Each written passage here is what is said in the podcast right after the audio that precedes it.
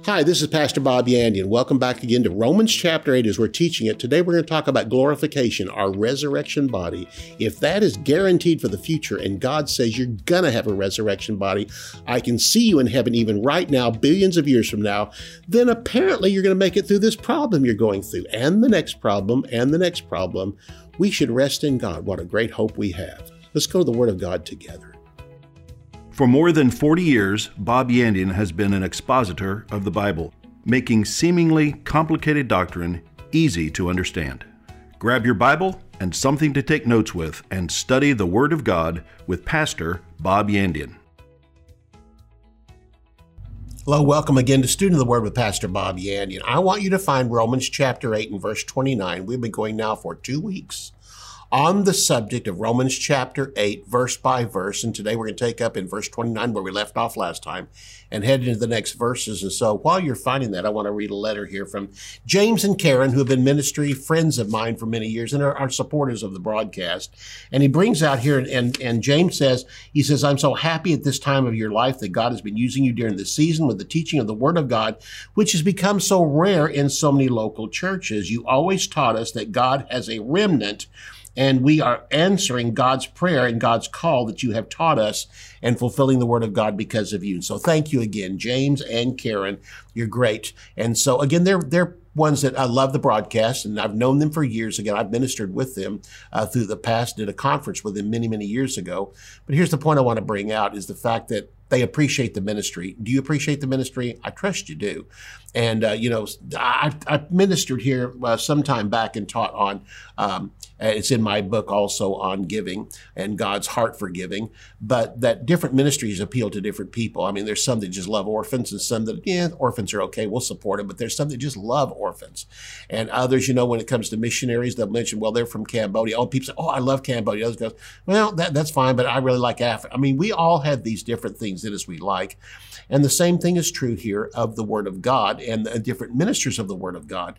And some people say, yeah, Bob, I really like you, but I really like this one over here. That's, I mean, he really ministers me. Well, fine. Then you need to support him. I trust you'll support me too because you like it. But the point is, those that you really love, you feel a connection to, that's important. I trust that you have felt a connection toward me. And when you when people mention ministers, the first one that comes to you, oh, I like Pastor Bob. He's my favorite. They may say, well, he's not mine, but and you know we go down the list of things. But I really enjoy it when people say I connected with you. There was a day I watched your broadcast and thought, this is my guy. Next to my pastor, he's become my teacher. He's the one I'm going to depend on more and more to find out information from the Word of God. You begin to order my books. You have flash drives, CDs and you become a supporter of the broadcast. I would love for you to become a supporter of the broadcast and know you're not just here because you like me, you're here because you are connected to me. There's that, again, spiritual connection. And that's what I'm looking for. We join in the heart before we join in the natural, and we join in the heart before we join as far as finances are concerned. This is God wants you to give where your heart is. And again, this is what we're doing. So if you'd like to become a partner with me, perhaps you've been watching for some time, you felt that connection. In fact, you even know the Holy Spirit's talked to you. You've known for some time you should be supporting this broadcast. Would you do it? Just be obedient. And I thank you ahead of time, just like I thank God for those who have joined me years ago and still been supporting me all this time. Thank you so much. I would appreciate having you on the team. So go to bobyandian.com. You'll find a place there where you can become a partner in this ministry. And again, I thank you for it. Well, I trust you found Romans chapter 8 and verse 29, because this is what we're going to take up today. And we're going to start with verse 29. And we ended with verse 29 last time, and we'll go on past that to let you know again what this is saying. What I'm teaching comes from my book on the book of Romans, but also I'm mentioning, uh, I did on the last broadcast too, that I have a book here, and it's called Theology Simplified. And this is included on here. I have predestination, I have election on here, as well as many others. And so this will help you immensely along with my book on Romans, because a lot of this came out of the book of Romans, but really take and amplified it even more in this book and just just as I call it theology simplified, this doesn't make you an egghead because you know a lot about the Bible or even predestination. These big words, they're simply big words with simple, simple definitions. Jesus brought, taught in parables. Why? Because it made it simple. And this is what we need to be doing with the Word of God. That's what this book will do for you also, Theology Simplified. So when you order the book on Romans, also would you order that book called Theology Simplified? It would immensely help you. Verse 29 says this, whom he did foreknow, he did predestine to be conformed to the image of his son, that he might be the firstborn among many brethren. The word foreknew, who he did foreknow, is the Greek word to mean to know ahead of time, proginosko. Pro meaning ahead of time, ginosko, uh, where we get knowledge from. This word ginosko means to know something and to know it ahead of time. God knew everything ahead of time. He also did predestinate, and this is pro orizo. It means to pre-design a plan. So for those he did foreknow, he designed a plan for them. Before I ever did it, he foreknew it. And before I ever did it, he planned. What did God plan? He planned a plan of redemption for me because he saw me get saved. It was billions of years and billions of years after he foreknew it, but there came a time when it actually came to pass. And God already had, a, he had a knowledge that I would get saved, but he also had a plan for my life. It simply comes back to this. God doesn't save me because of his sovereignty. He doesn't force me. He didn't remove it from my hands, but he knew ahead of time. The greatest power you can have is not muscles. The greatest power you can have is knowledge. Knowledge is the key to everything. And yes, we talk about, well, God is all powerful. He created the universe. Did you know that the eighth Psalm tells us that God created the universe with his fingers? One of the least parts of uh, power that you have in your body is your fingers. Then it goes on to say in Hebrews 1.10, he created the earth with his hands. You have more power in your hands. But when it came to redemption, it says, who has believed our report, Isaiah 53.1, and whom has the arm of the Lord been revealed? We've moved from his fingers. That's the entire universe to his hands. That's the earth. He took more time to mold and shape the earth than he did even create the universe because this is where we would live. And then finally, again, when it came to redemption, it took his whole arm harm? Why did it take more power to redeem us than to create the universe and the earth? Because when he created the universe and the earth, he had no opposition. When it came to redeeming us, all hell came against him. It took God's arm to redeem us and to save us. But the point of it was when he used his fingers, he already had a plan. When he used his hand, he already had a plan. When he used his arm, he already had a plan. He knew Satan would rebel. He knew Adam would rebel. He didn't suddenly throw a plan together. He threw together a plan because of his foreknowledge, whom the Lord did foreknow. He did predestine. And he predestined us also to be conformed to the image of his son. What's it simply saying that verse of scripture? God had a plan for me before the foundation of the world. He knew ahead of time I would get saved, and he knew ahead of time what he was going to do with that uh, salvation he gave to me, what office I would stand in, what calling I would have to be a pastor, to be a teacher. And the same thing about you.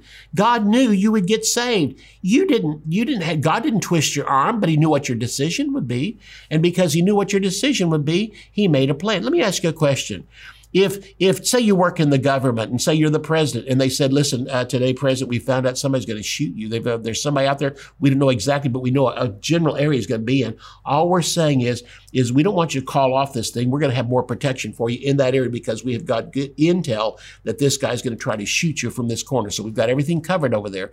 I'm simply here to tell you, you know why, when you made the plan for, uh, for uh, deliverance, you made a plan when you found the plan. Okay, you didn't wait until the, the uh, shooter jumped out and aimed at the president. No, that's not when you made the plan. The plan was made back here when you knew about it. That's the same way it is with God. God doesn't wait for some catastrophe to come and then throw a plan together. He knew the catastrophe was going to come and he made a plan already.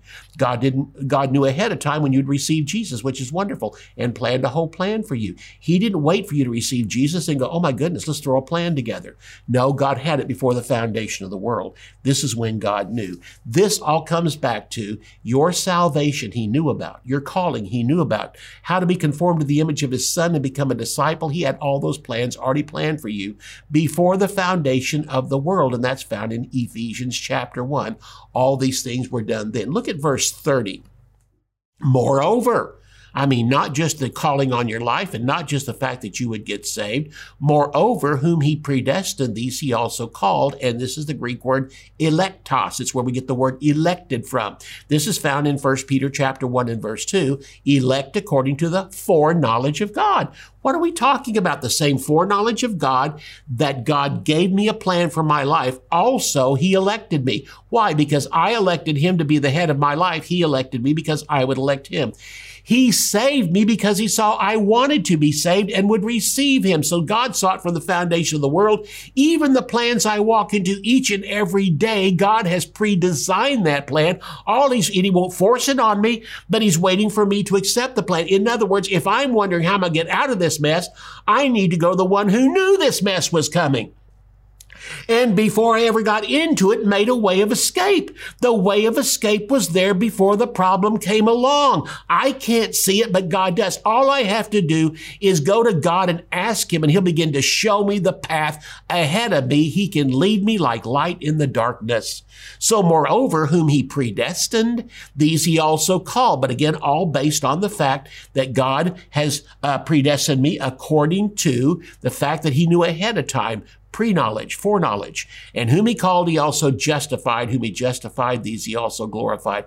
I want you to notice everything about this verse. Everything in this verse is past tense. When did God predestine a plan for me? Before the foundation of the world. And before the foundation of the world, he saw these things and called them a done deal. In other words, as far as God was concerned, it was done. I hadn't walked into it yet, but it was a done deal. I walked into a plan that was pre-designed and purposely planned to win. And God already has a plan for me to win in every area of life, naturally and in eternity. So Again, before the foundation of the world, God saw me and predestined a plan for me. Next of all, He called me, put a calling on my life, and chose me to fulfill that calling. The main thing I do in life is not to try to create a call for myself. No, is to wait on God for Him to show me what my calling is.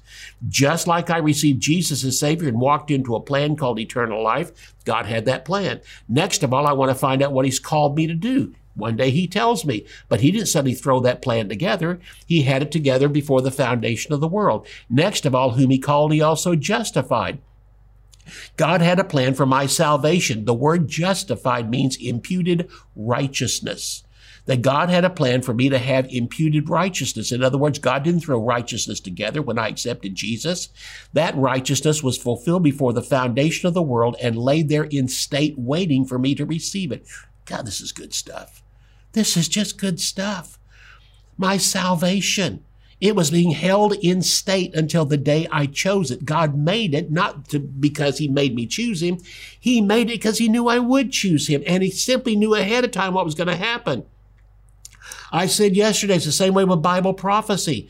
God isn't going to make Antichrist. God didn't make the devil, but he knew they were what they would do. He knew that their plans of rebellion would be there, and he already made a way of escape. When Lucifer fell, God didn't go, oh my goodness, what are we going to do? He already had a plan because he knew he would fall. And with Adam, he knew he would fall, but he, it was not God that made him fall. He chose to fall, and yet God knew his choice, what his choice would be, and already had a plan in chapter three. He told what the plan was. They had just fallen, and he told the woman, You're going to bring forth a child, and it's going to come through a virgin. And he told that to her. And then with man, you're going to work by the sweat of your brow, but you can overcome the curse that's on this earth. And Satan, you're going to end up crawling in the dust by the time I'm through with you. And it's going to become through the one who comes from the virgin birth. Again, see, he had the plan already there and simply told them then what was already known in his heart before the foundation of the world. So moreover, whom he predestined, he also called. Whom he called, he also justified.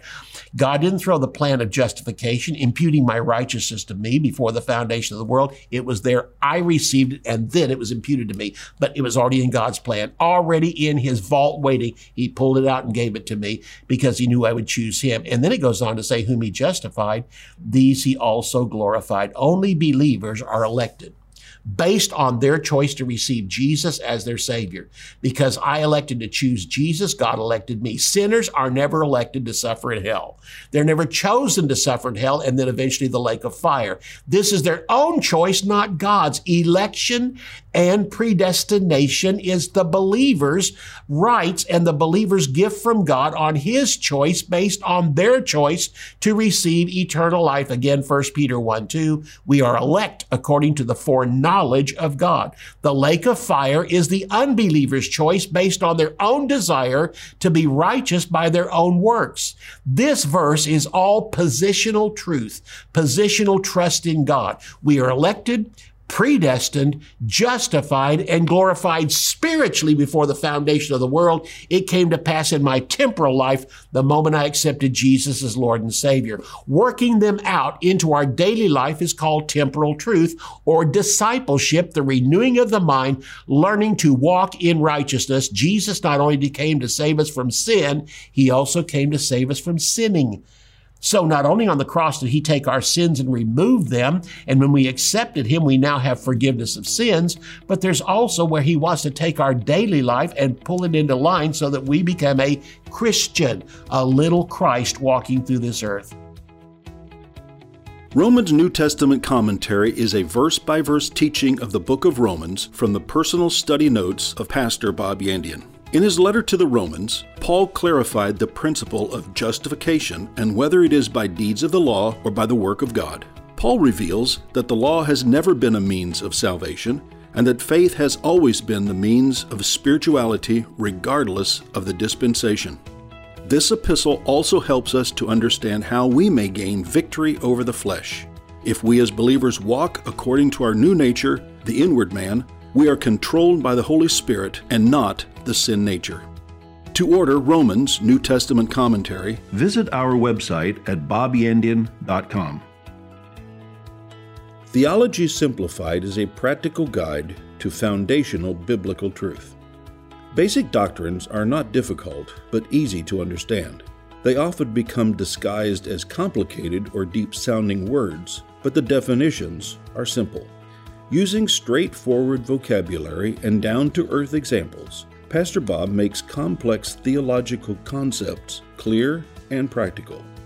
Eight crucial doctrines of the Christian faith are demystified redemption, justification, sanctification, reconciliation, predestination, election, propitiation, and glorification.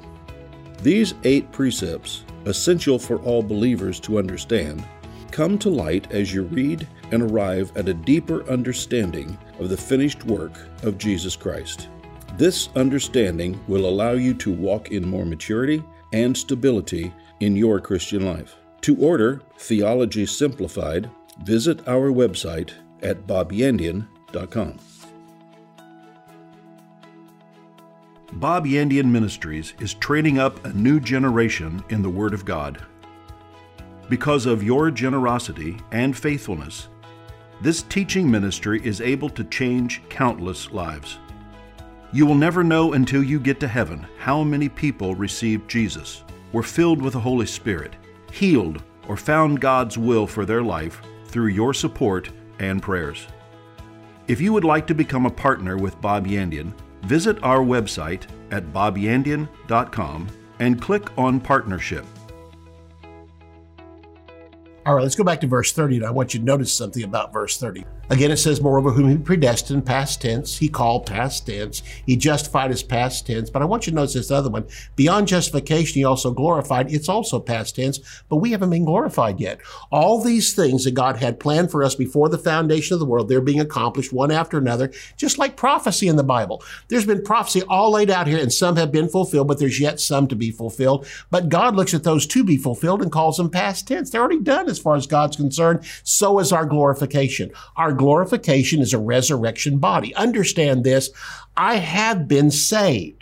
God chose me for salvation because I chose him for salvation. God predesigned me to be born again because I chose to be born again. God predesigned a plan for my life because I would be born again. And then also he justified me, gave me eternal life because I accept him as Lord and Savior. But that eternal life was already planned before the foundation of the world. But God already has a glorified body waiting on me. What am I saying by that? I will have a glorified body at the rapture of the church. It is yet to come, but God calls it a done deal. Why is this so important? Right now, God sees me as a born again, spirit filled believer walking in the fellowship with God and His Word, fulfilling my calling on this life, but I haven't died yet. And even if I did die before the rapture came, I would go to heaven and I would drop this body. It would go into the earth, turn back to dust, uh, again, dust to dust, ashes to ashes. But when Jesus comes back at the rapture of the church, this mortal will put on immortality. This corrupt will put on incorruption, and I'll have a glorified body. This is called, again, in this verse of Scripture, scripture, past tense, glorified. God sees it as a done deal. What am I simply saying? You know how long I'll be glorified? Forever. For eternity, I'll be glorified. In other words, God sees me right now in heaven a billion years from now around the throne of God in a glorified body. Why is that so important? If God sees me right now there, then apparently I'm going to make it through this problem.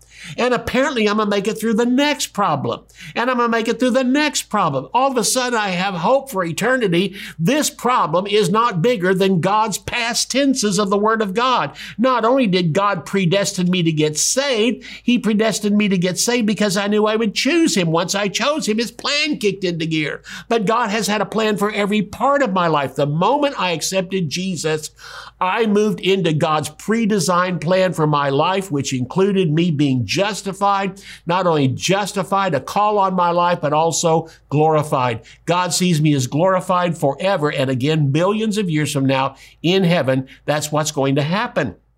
So if this is accomplished as far as God's concerned, past tense, I need to see it as a done deal too. I've got a resurrection body waiting on me.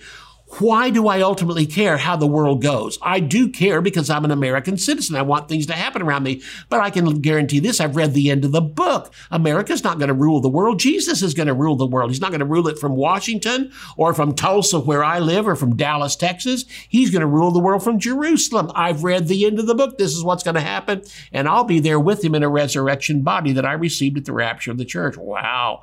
Isn't that something? Well, if that's my future, then why in the world am I afraid of my present? Present problems. Jesus said, when you see these begin to come to pass, begin to come to pass, look up. Your redemption draws near.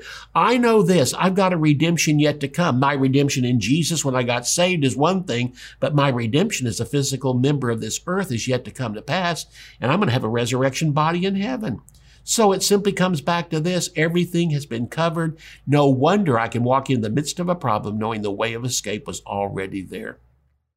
When a problem comes my way, I can begin in faith, begin to go, hmm, this problem was pretty big, but there's a way of escape in here somewhere. In fact, the way of escape was here before the problem existed because God knew this problem was coming and already has a plan. All I got to do is wait on Him to reveal it to me of which step to go. The steps of a good man are ordered of the Lord. What steps? The steps that God planned for me in the midst of this mess that I'm in. I'm going to come through it. We're going to take a look now as we're heading toward the end of this chapter. Verses 31 through 39 are five rhetorical questions. What does this mean? They're obvious. The answer to these are obvious. When I talk about a rhetorical question, it means I'm going to ask you a question, but you know what? It's so simple, you already know the answer to it. It is so logical, you already know the answer to it. You already know by the circumstance around you, I'm going to ask you a question that's rhetorical. So verse 31 through 39 are five rhetorical questions to the truths we have learned in chapter 8. If you've learned anything up until now, you should be able to answer these questions. The first question is this found in verse 31. What shall we then say to these things? What things? The problems of life and all these things. If God is for us, who can be against us? Did you understand that? Verse 29 and verse 30 simply tells you something. God has everything planned for you because he knew every uh, you, he knew you. He knew when you would get saved. He has a plan for your life, a calling on your life. He gave you eternal life. If he did this, don't you think he knows all the problems of life you're going to face and doesn't he have a plan for every day? So what shall we then say to these things? What things, the problems of life? Whenever we face, as we are today, famine looks like it might be headed our way, energy shortages, which don't exist. That's just manufactured. I mean, they're telling us all these things are becoming against us and all the things we might be facing, and they want people to act in fear. What happens when a Christian knows the word of God? We operate in faith. My God shall supply all my need according to his riches and glory. Many are the afflictions of the righteous, but the Lord delivers him out of them all. Famine, pestilence, wars, no matter what comes my way, God said he would protect me. God would take care of me. I once was young, now am I old, but I've never seen the righteous forsaken or his seed begging bread. Question one has to do with the sufferings of life. They're going to be laid out in verses 35, verse 38, and verse 39. The problems and adversities of the Christian life come from Satan, the curse that is in this world, or from your own nature the flesh themselves. God is not the author of your problems. God is the author of your answers. Your problems come from three sources, and it's told us in the book of John and also in the book of Peter. And this is what it says. It says the three sources of, of problems in this world is the world system, your own flesh, and Satan and demons themselves. God is the answer to these things. It says in James, when you're tempted by evil, don't say God tempted me because he can't tempt anyone with evil. Only Satan does. Does God test us? The answer is yes, but he tests us with good things. He offers good things to us and with a little question mark at the end of everyone, will you still serve me if I bring these finances into your life or will you turn to the finances? In other words, God blesses us with blessings, but then tests us. If you're healed with this thing, you're going to get up and then not serve me? Are you really asking me to heal you so you can go live in sin? He says, I'm going to do this great thing for you, but it's going to be a, see a test if we you will still follow after me. And the truth should be, no matter what you give me, Lord, I'm going to continually serve you for the rest of my life. Satan throws problems inside. In fact, tests that come in life are not tests by God to see how much progress we have made. God knows how much progress we have made. He didn't have to test us to see that. Tests from Satan come to let us know also when we stand up against the devil, it helps us to understand our progress, to help us to understand how, how far we have come. Our problems next to us seem big, but our problems next to God seem to be small. Let's take a look at the second question. He who did not spare his own son, but delivered him up for us all, how shall he not with him also freely give us all things? If God paid the ultimate price of offering his son on the cross, won't he take care of us? If Jesus Christ died for us and now that we've been born again, won't he also freely give us all things? Question number two is this. If the Father did the hardest thing he ever did when he gave us eternal life, why can't he provide for our problems in life, which are far simpler? The important teaching of the Word of God is not the life of Jesus, but his death and resurrection. Through them, we have eternal life and we have it more abundantly. Salvation is free, and so is everything for this life on earth after we get saved. Now that we are joined to Him, grace still gives to us with no strings attached. What am I saying? The love of God. Oh, yes, many things in life we have to accomplish before we reach those particular gate, those particular areas of life. But as I grow and God blesses me, the blessing didn't come because of my works. It came because of God's trust in me. It simply comes back to it. It comes by grace. So, if God did the hardest thing for me when He saved me, surely He can do these simpler things afterwards. And this is what we're coming back to. He who did not spare His own Son, but delivered Him up for us all, how shall He not with Him also freely give us all things? Now that I've been born again and God did the ultimate for us, won't He do these smaller things for us? Oh, I need to be healed. That's nothing compared to what Jesus did on the cross. you need some provisions in life. That's nothing compared to what Jesus did on the cross. You're going to heaven. That's nothing compared to what Jesus did on the cross. We have been so blessed by the death, burial, resurrection of Jesus Christ. And we're still so blessed because after we receive Him, God wants to freely give us all things. Why are you fearful? When God holds the whole universe in His hands and all the futures in God's hands, we can read the end of the book and we win. See you next time. You can order resources, become a partner, or browse free articles and podcasts by visiting our website at bobyandian.com. You can also join our mailing list and receive weekly devotions and the latest ministry updates. If you would like to contact Bob Yandian Ministries, visit bobyandian.com and click on Contact. To contact us by mail, use the address on your screen. Thank you for watching today's broadcast. We'll see you next time on Student of the Word with Bob Yandian.